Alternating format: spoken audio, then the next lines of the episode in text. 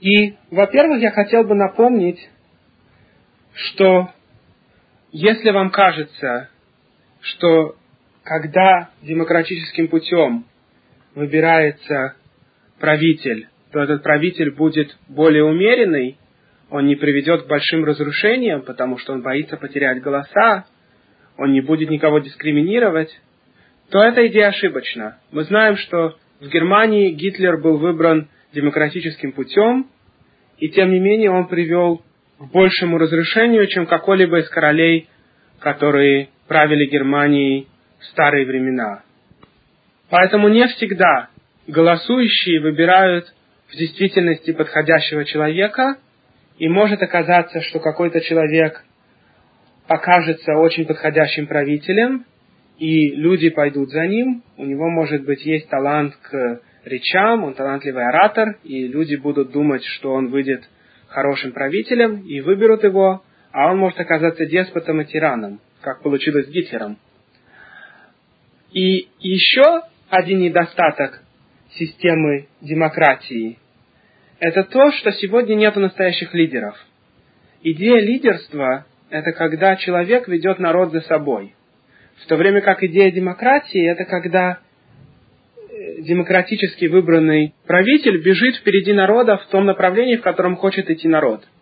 То есть, если масса людей, например, хочет делать плохое, то демократически выбранный лидер тоже будет делать плохое и продвигать это плохое, то, что угодно массам, потому что он боится, что он потеряет голоса.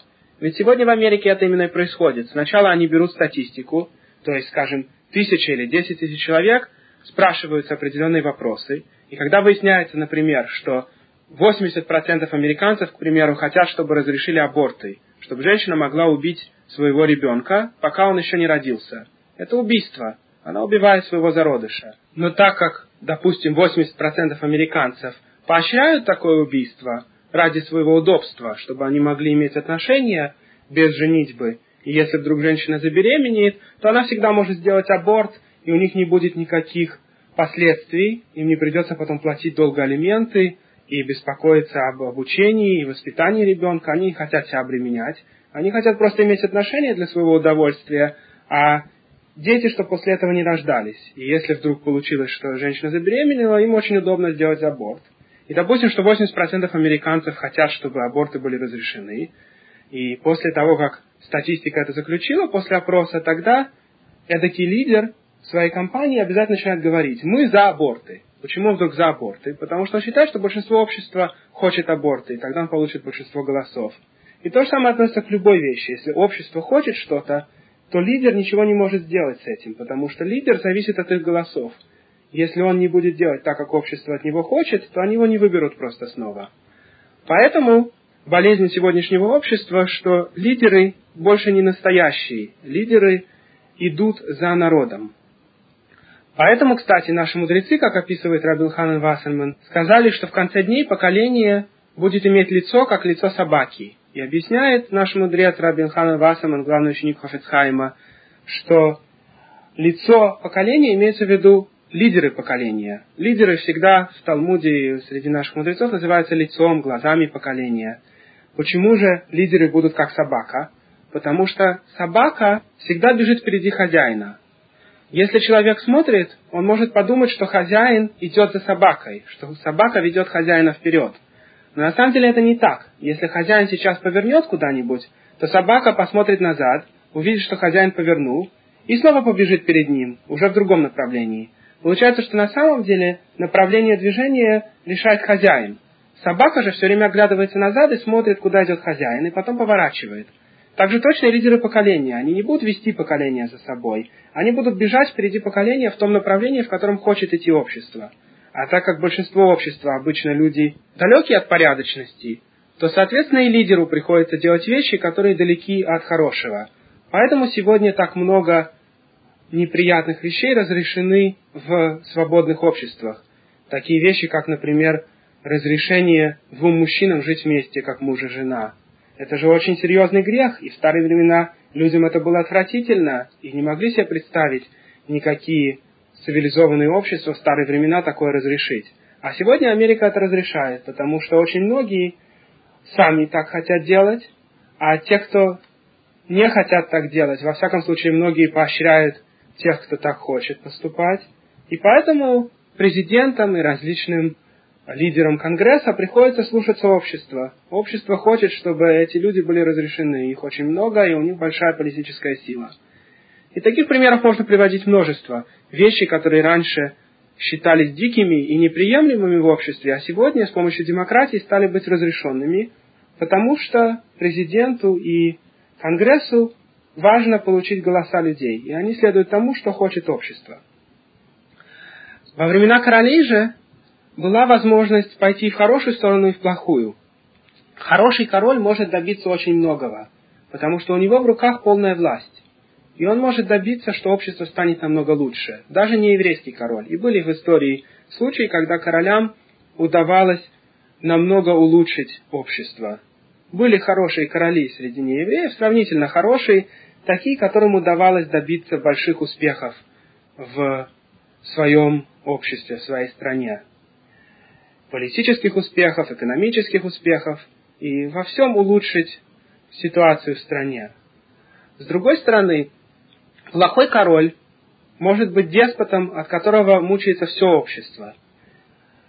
Так вот, теперь, возвращаясь к еврейскому королю, Тора разрешает нам и заповедует нам иметь короля именно по этой причине, что король может добиться улучшить наш народ. Король, будучи настоящим лидером, в руках которого власть, может улучшить народ. С другой стороны, король, который станет нерелигиозным или в чем-то не будет соблюдать заповеди Торы, может сильно испортить народ. И так происходило в некоторых случаях во время правлений плохих королей в нашей истории – и сегодня, когда мы не на уровне и не заслуживаем иметь короля, Всевышний от нас это забрал, пока не придет правильный король Машиах. И целью короля Машиаха будет именно улучшить еврейский народ, привести весь народ к Всевышнему, возвратить нас всех в Тшуве к Создателю, чтобы мы все соблюдали заповеди полностью. И так как Тора требует от короля полного соблюдения заповедей, то Тора здесь, как мы увидим, требует даже больше от короля, чем от обычного еврея. Ведь вся цель короля – это улучшить народ. Значит, сам король должен быть большим праведником. И короли у нас выбирались пророками, как мы увидим и почитаем немножко позже. Но во всяком случае, королю были даны заповеди, которые не относятся к обычному еврею. Все ради того, чтобы он был более праведный, чем остальные. И таким образом, король, имея в своих руках определенную власть, мог весь народ привести к соблюдению заповедей Торы. И так происходило во времена хороших королей в нашей истории. Они могли сделать то, что обычный человек сделать не может. Сегодня, конечно, у нас нету королей, но у нас есть раввины, которых мы слушаемся. Раввины, которые признаны Роше и Шива, и лидеры различных групп. И эти раввины пытаются каждый в своей группе и в своей Шиве исправить то, что возможно исправить. И те евреи, которые принадлежат этой группе, подчиняются своим раввинам. К примеру, Гура хасиды подчиняются Гуровскому рэби, Вижница хасиды подчиняются Вижницевскому рэби, Сатмаровские хасиды подчиняются Сатмаровскому рэби, Любачские хасиды подчиняются Любачскому рэби и так далее. Каждый рэби в своей общине смог исправлять то, что можно исправить, и его слушались те евреи, которые принадлежат его группе. И также среди литовских евреев есть определенные Роши и Шива, которые приняты, их мнение считается решающим, и им следует, когда возникают вопросы, как поступать. И точно так же, конечно, среди сефарадим есть определенные раввины, которые приняты, которым подчиняются. И, конечно же, среди бухарских евреев, как вы знаете, есть несколько раввинов, которые известны, что они самые знающие из всех бухарских раввинов и самые праведные, и у них наибольшая власть, и поэтому им нужно следовать и слушаться того, что они говорят для бухарских евреев. А у царя при этом была еще большая сила. Он мог издавать указы на весь еврейский народ. И весь еврейский народ можно было исправить таким образом. Конечно, царь не мог делать все, что он хотел. Единственные указы, которые он мог издавать, это чтобы улучшить изучение Торы и исправление Торы – и этим именно и занимались праведные из царей, такие цари, как Шауль, Давид, Шломо. И множество, кстати, законов, которые установил Шломо, мы соблюдаем до сегодняшнего дня. Например, вы знаете, что мы моем руки перед едой хлеба. А кто установил это мытье рук? король Шлома, король Соломон. Говорится, что когда он установил это мытье, которое заключает в себя в том числе секреты Кабалы и очень глубоко, то вышел голос с неба. Всевышний был настолько доволен этим указом Шломо, что он сказал, что мой сын Шломо мудр и очень радует меня. Теперь после этого предисловия давайте прочтем законы царя. И говорит здесь Тора, когда ты придешь в землю, которую тебе Бог дает, овладеешь ею, поселишься в ней, то скажешь потом, поставлю себе царя, как другие народы вокруг. Должен ты тогда поставить царя, которого изберет Бог твой, из среды твоих братьев поставишь царя, а чужеземца не из братьев не можешь поставить. Наши мудрецы объясняют, что Всевышний изберет через своих пророков, то есть пророки назначали царей, а потом уже потомки этих царей правили после них. И говорит здесь Тора, что не должен царь иметь слишком много коней, чтобы ради многих коней не привести народ обратно в Египет. А Бог сказал тебе, чтобы ты никогда не возвращался туда. Дело в том, что основной рынок коней в те времена был в Египте, и если король будет заинтересован в огромном количестве коней, то евреям придется жить в Египте, чтобы постоянно переправлять коней в землю Израиля. Но королю не разрешается слишком много иметь коней. Цель еврейского короля не в том, чтобы иметь большую колесницу, а в том, чтобы приводить народ к Всевышнему. И дальше говорит Тора, у него не должно быть много жен, чтобы они совратили его сердце, и пусть не собирает он очень много золота и серебра. Когда он укрепится на царском престоле, он должен переписать себе Тору как свиток. То есть король должен был иметь свиток Торы везде, куда он ходит. Так описывается в Талмуде и в Халахас Рамбама. То есть король, кроме как когда он ходил в туалет, всегда имел при себе свиток Торы, чтобы он всегда помнил о Всевышнем и боялся его, как написано здесь. Этот свиток должен быть всегда с ним, пусть читает из него все дни своей жизни. И тогда научится он бояться Бога, и бережно соблюдать каждое слово Торы и ее установлений. Тогда не вознесется его сердце над братьями его, и он не будет отклоняться от заповеданного ни вправо, ни влево. И долго будут его потомки царями среди Израиля. Вы видите, что к королю у Всевышнего требования больше, чем к обычному еврею. Дальше Тора описывает, как уже было сказано раньше, что у Левиим и Коганим не будет никакой части в земле Израиля. В отличие от нееврейских религий, которые в основном пытались для своих церквей получить как можно больше земли, например, в средневековой Европе церковь часто владела больше землей, чем сам король, у нас Тора говорит, что у священников и левиим не должно быть никакой земли. Они только жили на подарках, которые им давал народ, и подарки эти описаны здесь, и уже большинство из них было описано раньше, в главе Корах. И мы не будем снова на этом останавливаться.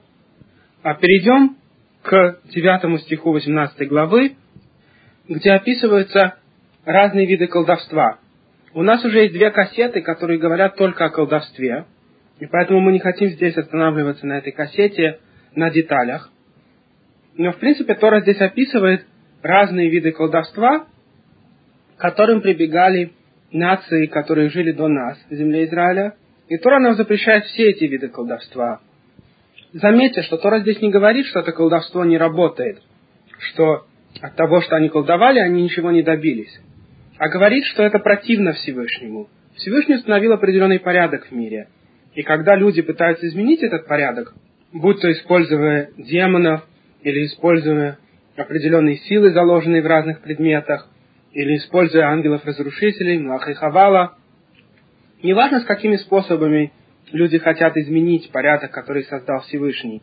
Все это противно Создателю. Конечно, Всевышний мог бы сделать так, чтобы их колдовство вообще не работало, но Всевышний установил, что есть определенные силы в духовных мирах, например, демоны, которые при определенных заклинаниях, определенных использованиях могут принести человеку то, что он хотел. И мы знаем, что, например, египетские магистры, как мы читали в Торе, тоже занимались подобными вещами и пытались сначала сделать чудеса, подобные тому, что делал Моше. Потому что Всевышний заложил такие силы в определенных своих созданиях, например, демонах или ангелах-разрушителей, но он не хотел, чтобы мы эти силы использовали.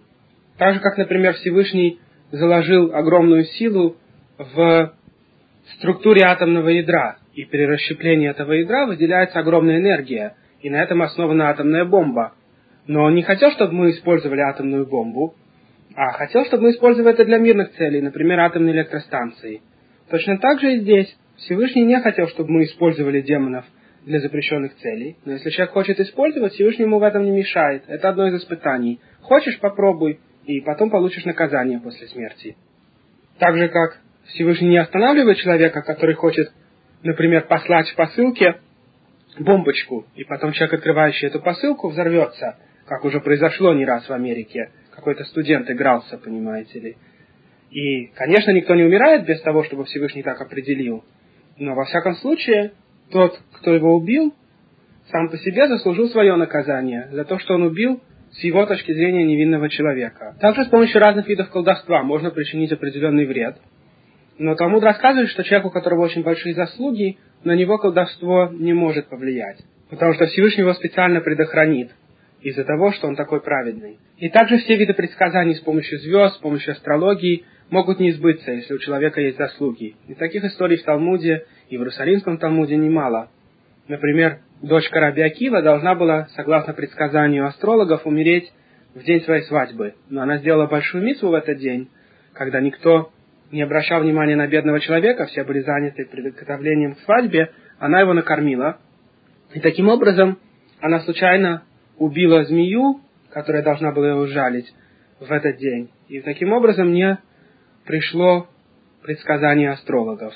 Все можно изменить с помощью соблюдения заповедей праведности. И еще Тора рассказывает здесь, что нам не нужно будет ни ходить к астрологам, ни к разным видам предсказателей – которые иногда предсказывают правильно, а иногда неправильно, и многое меняется, потому что Всевышний может изменить то, как он управляет миром ради заслуг определенных людей.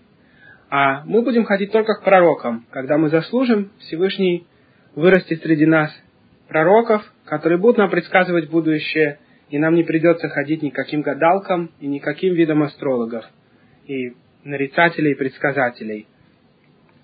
А сегодня, когда у нас нет пророков, все равно запрещено ходить к разным гадалкам.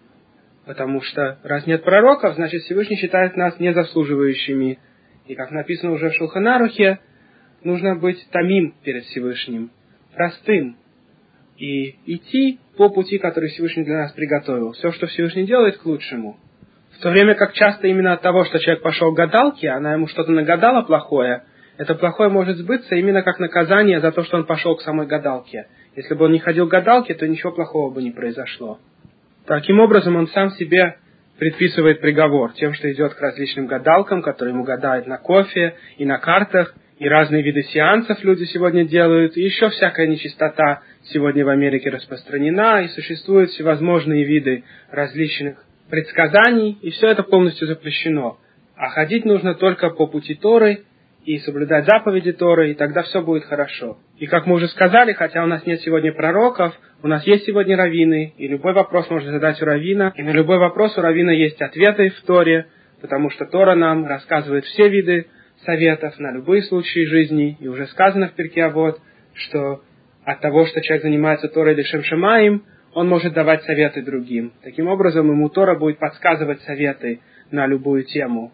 И уже не раз было, что люди ходили к раввинам, и раввины давали им совет, который в результате спасал их жизнь. К примеру, одна знакомая моей жены ушла со своей работы, когда она работала на одном из высоких этажей в двух зданиях, которые потом рухнули в центре всемирной торговли. И она спросила у равина, стоит ли ей вернуться назад, потому что новая работа ей не понравилась, а на старой работе ее приглашали назад.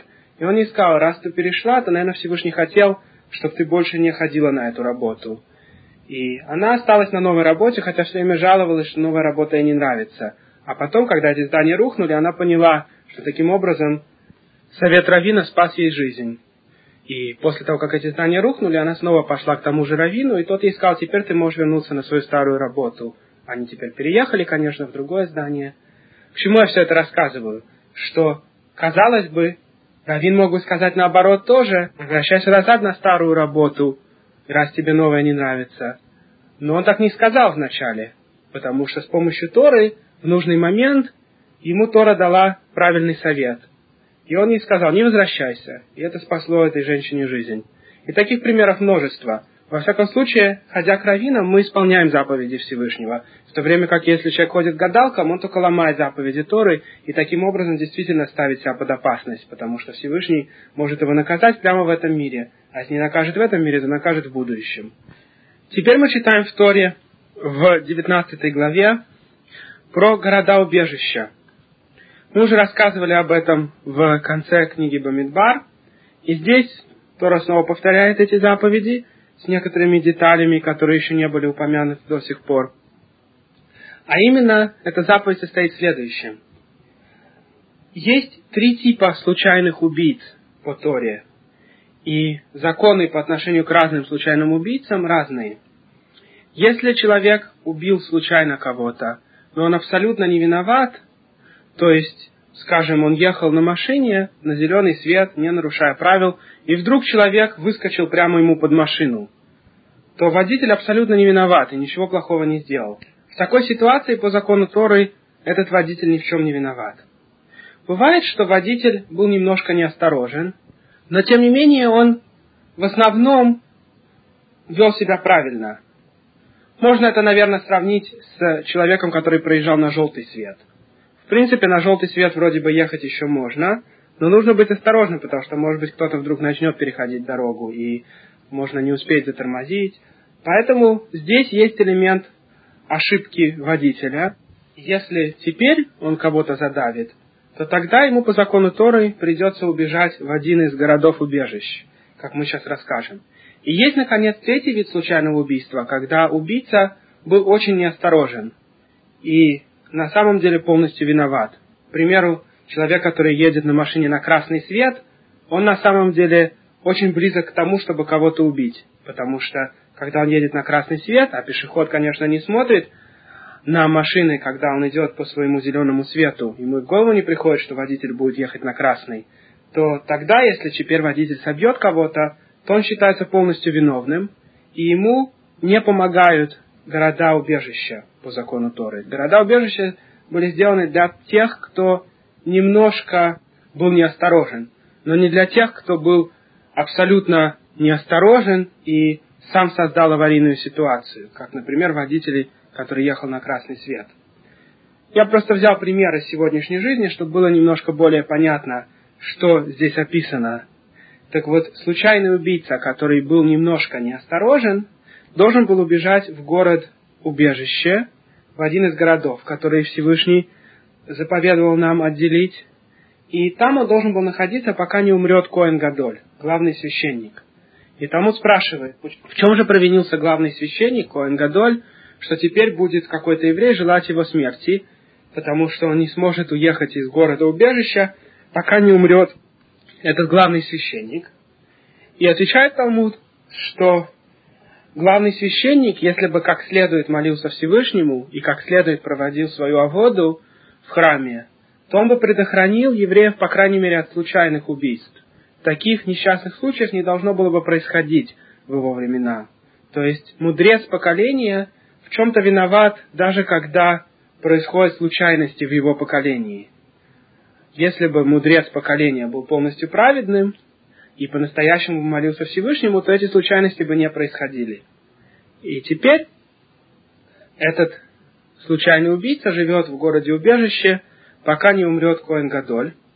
И, конечно, в этой заповеди есть множество и множество секретов, и мы не можем в это вдаваться, но в Кабале много и много страниц исписано объяснением глубины этой заповеди, потому что, конечно, согласно простому смыслу, трудно понять, почему именно Тора предписывает случайному убийце бежать в город-убежище, но очень глубокие секреты подсказаны здесь.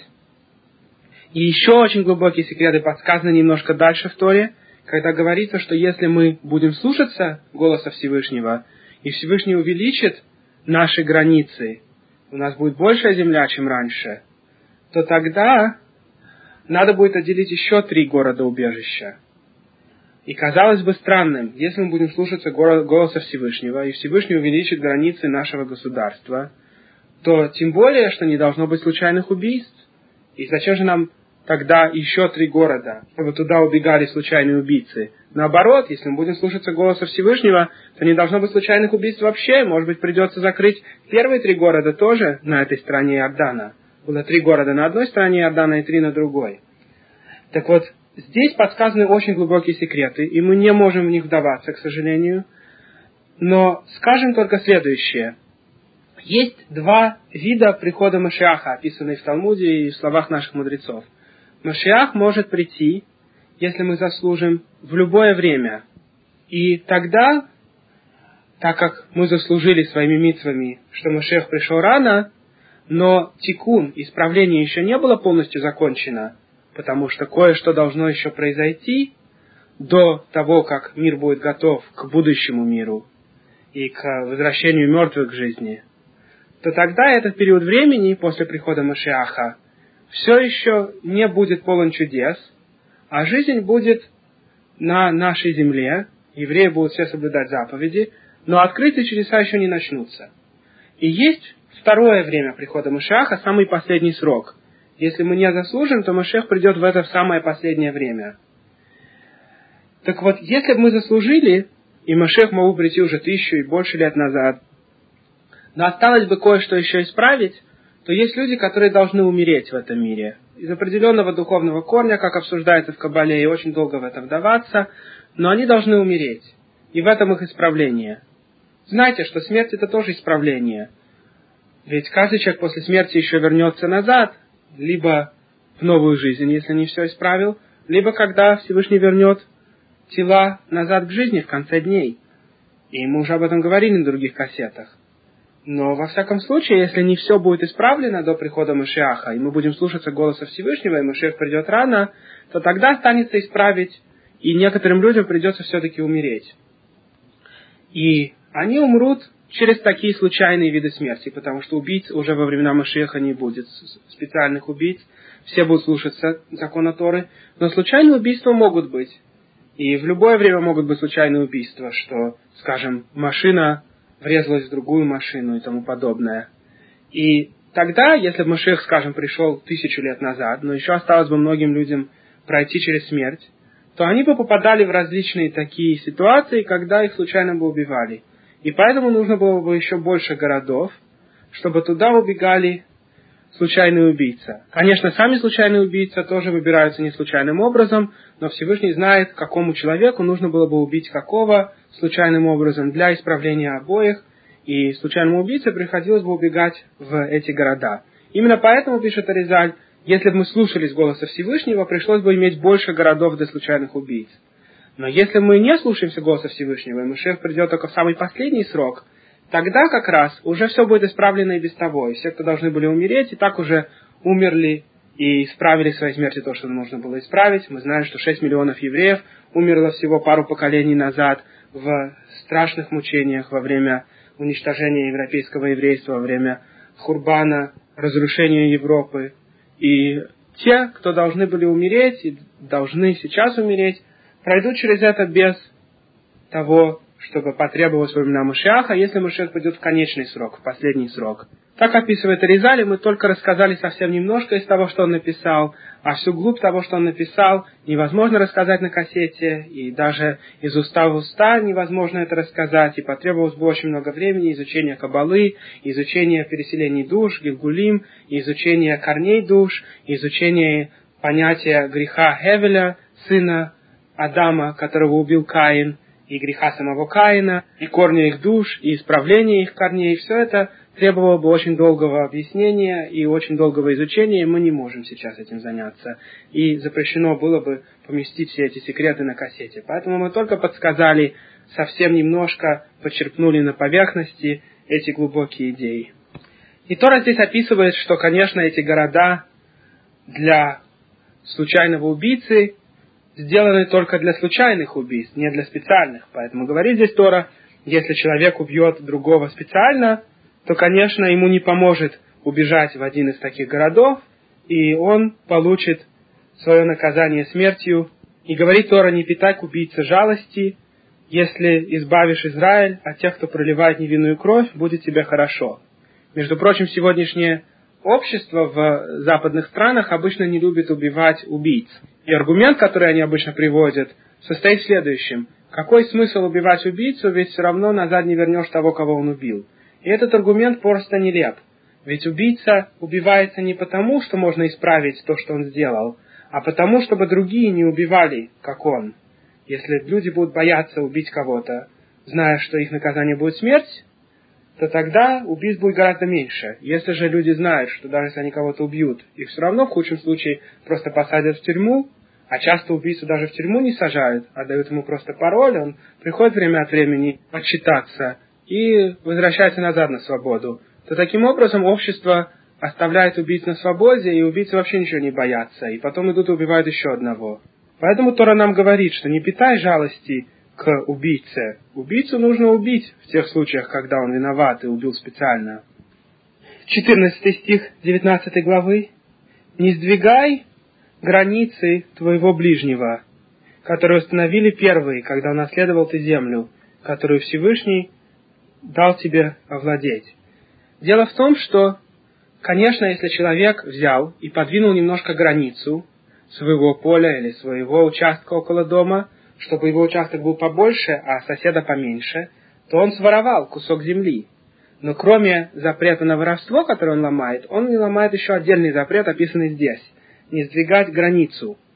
Потому что ведь, казалось бы, это самый простой способ своровать. Граница обычно забывается, и немножко подвинуть черту или заборчик совсем несложно. И пока никто не видит, ночью он может подвинуть. И таким образом он чистым способом получил себе побольше земли, а у соседа осталось поменьше. Поэтому Тора нам здесь заповедует, как отдельная заповедь, не сдвигать границы. Дальше Тора описывает законы о свидетельствах. Один свидетель не должен давать показания против человека, налагая на него наказание или казнь за преступление, которое тот мог совершить. Можно утвердить это только на основании по крайней мере, двух или трех свидетелей. Тора нам предписывает, чтобы в любом из еврейском законе суд принимал свидетельство только двух или больше.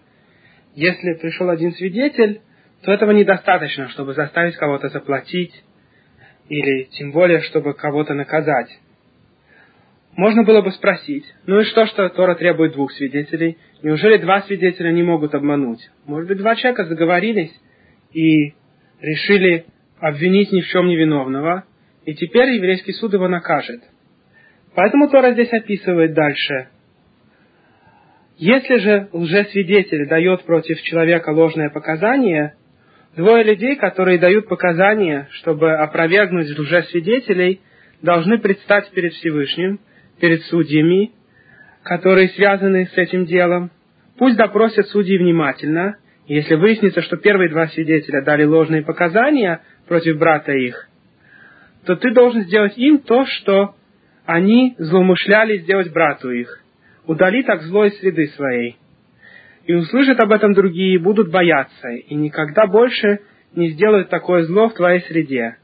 Например, если свидетели пришли и сказали, что такой-то и такой-то побрился лезвием, а потом пришли другие свидетели и доказали, что первые свидетели не могли бы это видеть, а находились с ними в момент, когда они говорят, что тот побрился лезвием, то тогда плети даются тем свидетелям, которые хотели ложно своими показаниями привести наказание плетьми тому, против кого они свидетельствовали, говоря, что он побрился лезвием.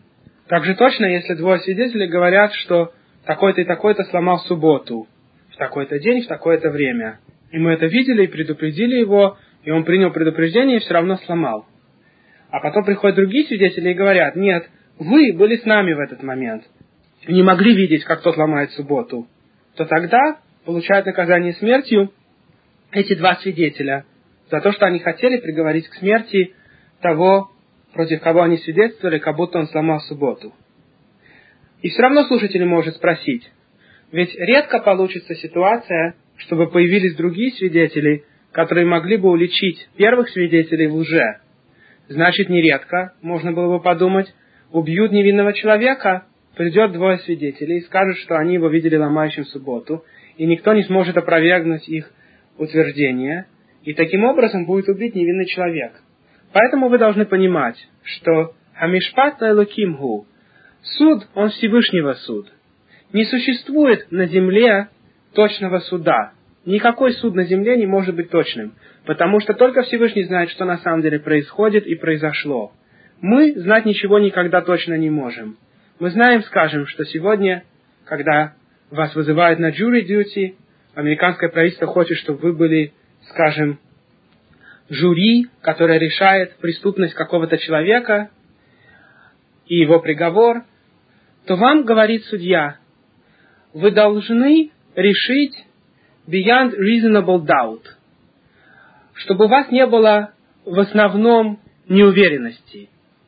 Почему же он говорит нам, не нужно решить, чтобы не было shadow of a doubt, чтобы вы были абсолютно уверены? Потому что он отвечает, нееврейский судья, это невозможно вообще. Невозможно быть уверенным на сто процентов, что что-то произошло.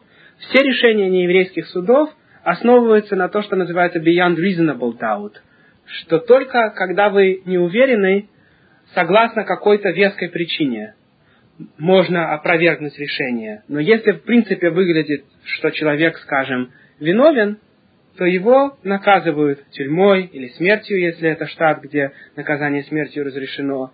Несмотря на то, что в принципе может быть, что этот человек преступление не совершал. У вас только нету reasonable doubt, но у вас нету полной уверенности, что этот человек, скажем, убийца. Только в основном выглядит, что он убийца. И его за это убивают, хотя есть какая-то вероятность, что он не убийца. Поймите, что в этом мире невозможно иметь стопроцентную вероятность, что либо произошло или не произошло по отношению к какой-то отдельной акции. Даже если, скажем, тысячи человек бы увидели, как кто-то убивает кого-то, откуда мы знаем, что это тот же самый? Может быть, кто-то переоделся и одел маску, как сегодня существуют маски, которые выглядят как лицо другого. И множество людей могут просвидетельствовать, что такой-то и такой-то убийца, а на самом деле это был не он. Понимаете, стопроцентных доказательств сегодня не существует и никогда не будет существовать.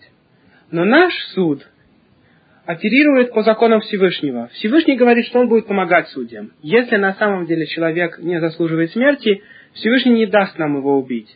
Если же еврейский суд в заседании которого присутствует сам Всевышний, решил все-таки, что кто-то заслуживает смерти, они не увидели в показаниях свидетелей никаких противоречий, и они увидели, что свидетели праведные люди, на которых можно положиться, из того, что они говорят, и у нас нет никаких предположений или доказательств, что эти свидетели лжецы, и они допросили свидетелей как следует и проверили все как следует, и после всего этого они заключили, что у приговоренного нет никаких оправданий, и в действительности он правильно приговорен к смерти, что случалось, как мы уже сказали, очень редко, не чаще, чем раз в 70 лет. Но допустим, что все это произошло, то тогда Всевышний просто не даст убить человека, который не заслуживает смерти. Даже если он не сделал этого греха, о котором говорят свидетели, может быть, он по другой причине должен сейчас умереть. Но, во всяком случае, наш суд не приговорит невиновного просто так. Всевышний поможет им сделать правильное решение. И это самое лучшее, что может быть в этом мире вообще. Как мы уже сказали, в этом мире невозможно на сто процентов знать, что в действительности произошло, чтобы в точности наказать виновного и не наказать невиновного. Но нееврейские суды оперируют на вероятностных принципах, то есть то, что более вероятно и нету веских оправданий, в основном берется как истина. А наш суд оперирует на том, что два свидетеля, которых проверили и допросили как следует, на них можно положиться, потому что так нам заповедует сама Тора, и Всевышний нам говорит, что Он нам поможет увидеть ложь свидетелей в тех случаях, когда свидетели действительно лгут. И, конечно, в некоторых случаях окажется все-таки, что были другие свидетели, которые просвидетельствуют против самих свидетелей, что эти свидетели на самом деле были с ними в момент, когда они говорят, что видели преступника, делающего преступление, и таким образом получат сами лжесвидетели наказание, которое они хотели для преступника. Дальше Тора описывает, как наш народ будет вести войну. Вы знаете, что нееврейские нации, когда они берут людей в армию, как правило, ради войны, они пытаются брать как можно больше людей.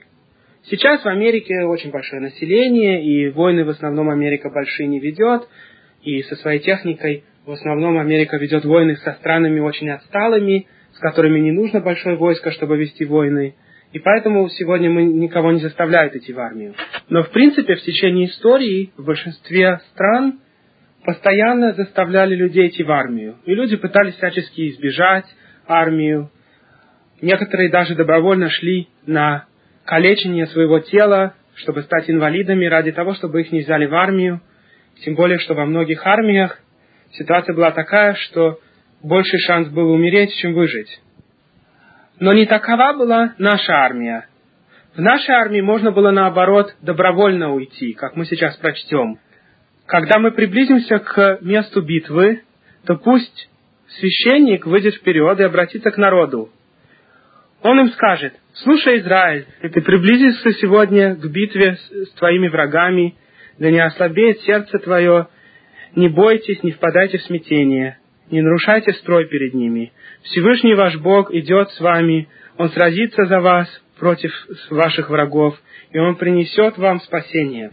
И старейшины пусть обратятся к народу и скажут, если среди вас есть человек, который построил новый дом и еще не начал в нем жить, пусть вернется домой, чтобы он не погиб на войне, и другой бы не стал жить в его доме. Если среди вас есть человек, который посадил виноградник и еще не выкупил его первого урожая, Пусть вернется домой, чтобы он не погиб на войне, и другой не выкупил бы его урожая. Если среди вас есть человек, который обручился женщиной и еще на ней не женился, пусть вернется домой, чтобы не погиб он на войне, и другой бы на ней не женился. Между прочим, позже Тора пишет, что первый год после женитьбы евреи тоже не ходили на войну. И теперь старейшины обращаются к народу еще раз и говорят, если среди вас есть человек, который боится или слабый сердцем, Пусть идет он домой, чтобы слабость его сердца не передалась его братьям. Вы видите, что наша армия не заставляла человека, который боится меча, боится сабли, боится стрелы, которая нацелена на него, не заставляла такого человека идти на войну. Пусть идет назад. Мы в армии берем только людей храбрых, которые готовы воевать ради Всевышнего, и более того, наши мудрецы объясняют, что ради того, чтобы этому человеку не было стеснительно уйти из армии, поэтому сначала было сказано, что первые три группы, те, у кого новый дом, или те, кто обручились с женщиной, или посадили новый виноградник, пусть они вернутся домой. И тогда четвертая группа людей, которые боятся воевать, могут идти вместе с ними, и никто не подумает, что они боятся. Может быть, у него новый дом, поэтому он уходит. Вот вам, пожалуйста, колоссальная разница между нашим народом и их народами. Для них армия это всегда было бедствие, а для нас армия всегда была местом добровольцев, праведных евреев, которые не боятся и идут на войну ради Всевышнего, зная, что Всевышний им поможет. Теперь Тора описывает, как именно воевать. Когда приближишься к городу, чтобы воевать с ним, призови их к миру. Если они ответят тебе миром и откроют ворота, пусть все люди, которые в нем находятся, станут твоими подданными и служат тебе. Если они отвергнут твое мирное предложение и объявят войну, то осади город. Рамбан и Рамбам оба описывают нам, что даже те города, которые были в земле Израиля, принадлежащие очень грешным народам, нациям, которые жили в земле Кнаана до нас, даже им было предложено заключить с нами мир, и если бы они отвергли своих идолов, соблюдали семь заповедей Ноха, как обязаны все неевреи, то мы бы их оставили в живых. Но так как они выбрали с нами воевать, все кроме одного города Гивона, который заключил с нами мир, и также кроме одного племени Гиргаши, которое ушло из земли Израиля в Африку, все остальные с нами воевали, и тогда наша митва была их полностью уничтожить, чтобы не осталось идолопоклонства на нашей земле, и чтобы они нас не совратили. Но описывает здесь Тора, что те города, которые далеко от нас, не на нашей земле, если мы будем их завоевывать, то тогда даже если они не ответят нам миром и будут с нами воевать, мы обязаны оставить живых женщин и детей. Только мужчины, которые способны с нами воевать, их мы можем убить. И даже когда мы осаждаем город, описывается дальше, мы не должны, во-первых, уничтожить те деревья, которые дают плоды. И вообще эта митва относится к нам сегодня. Нельзя просто так уничтожать что-либо, что может принести пользу. И есть опасность в том числе в том, чтобы выкорчевывать деревья или срубать деревья, которые приносят плоды. И всегда, когда вам нужно отделаться от дерева, которое приносит плоды, нужно спросить у равина, как поступить. И еще наши мудрецы описывают по отношению к осаде городов, что Всевышний повелел не осаждать город со всех четырех сторон, а только с трех сторон.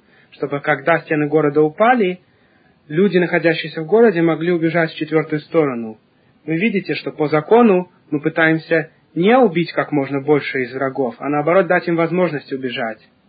И, наконец, последнее, что описано в нашей недельной главе, это процедура в случае, когда найден убитый человек где-то на дороге между городами или в поле, и мы не знаем, кто его убил, и старейшины и священники самого близкого города к тому месту, где был найден убитый, производят определенную процедуру, называемую эглоаруфа. И секрет этой процедуры очень-очень глубоки, и мы не можем здесь останавливаться на этом, и кассета уже подходит к концу. Но простой смысл состоит в том, что убивается определенная молодая корова на территории около ручья, и место, где она убита, нельзя никак использовать, нельзя там сеять ничего. А старейшины этого города заявляют, что их руки не проливали эту кровь, и глаза их не видели. И имеется в виду, как объясняют наши мудрецы, что, конечно, старейшины не убивали этого несчастного, но имеется в виду, что они не отправили его одного, без пайка, без сопровождения, и поэтому они ни в чем не виноваты. И еще говорили священники, прости твой народ Израиль, который ты Бог освободил, и не дай злодеянию невинной крови оставаться среди твоего народа Израиля. И так будет искуплена эта кровь, так искорени вину невинной крови из твоей среды, чтобы поступать праведно в глазах Всевышнего.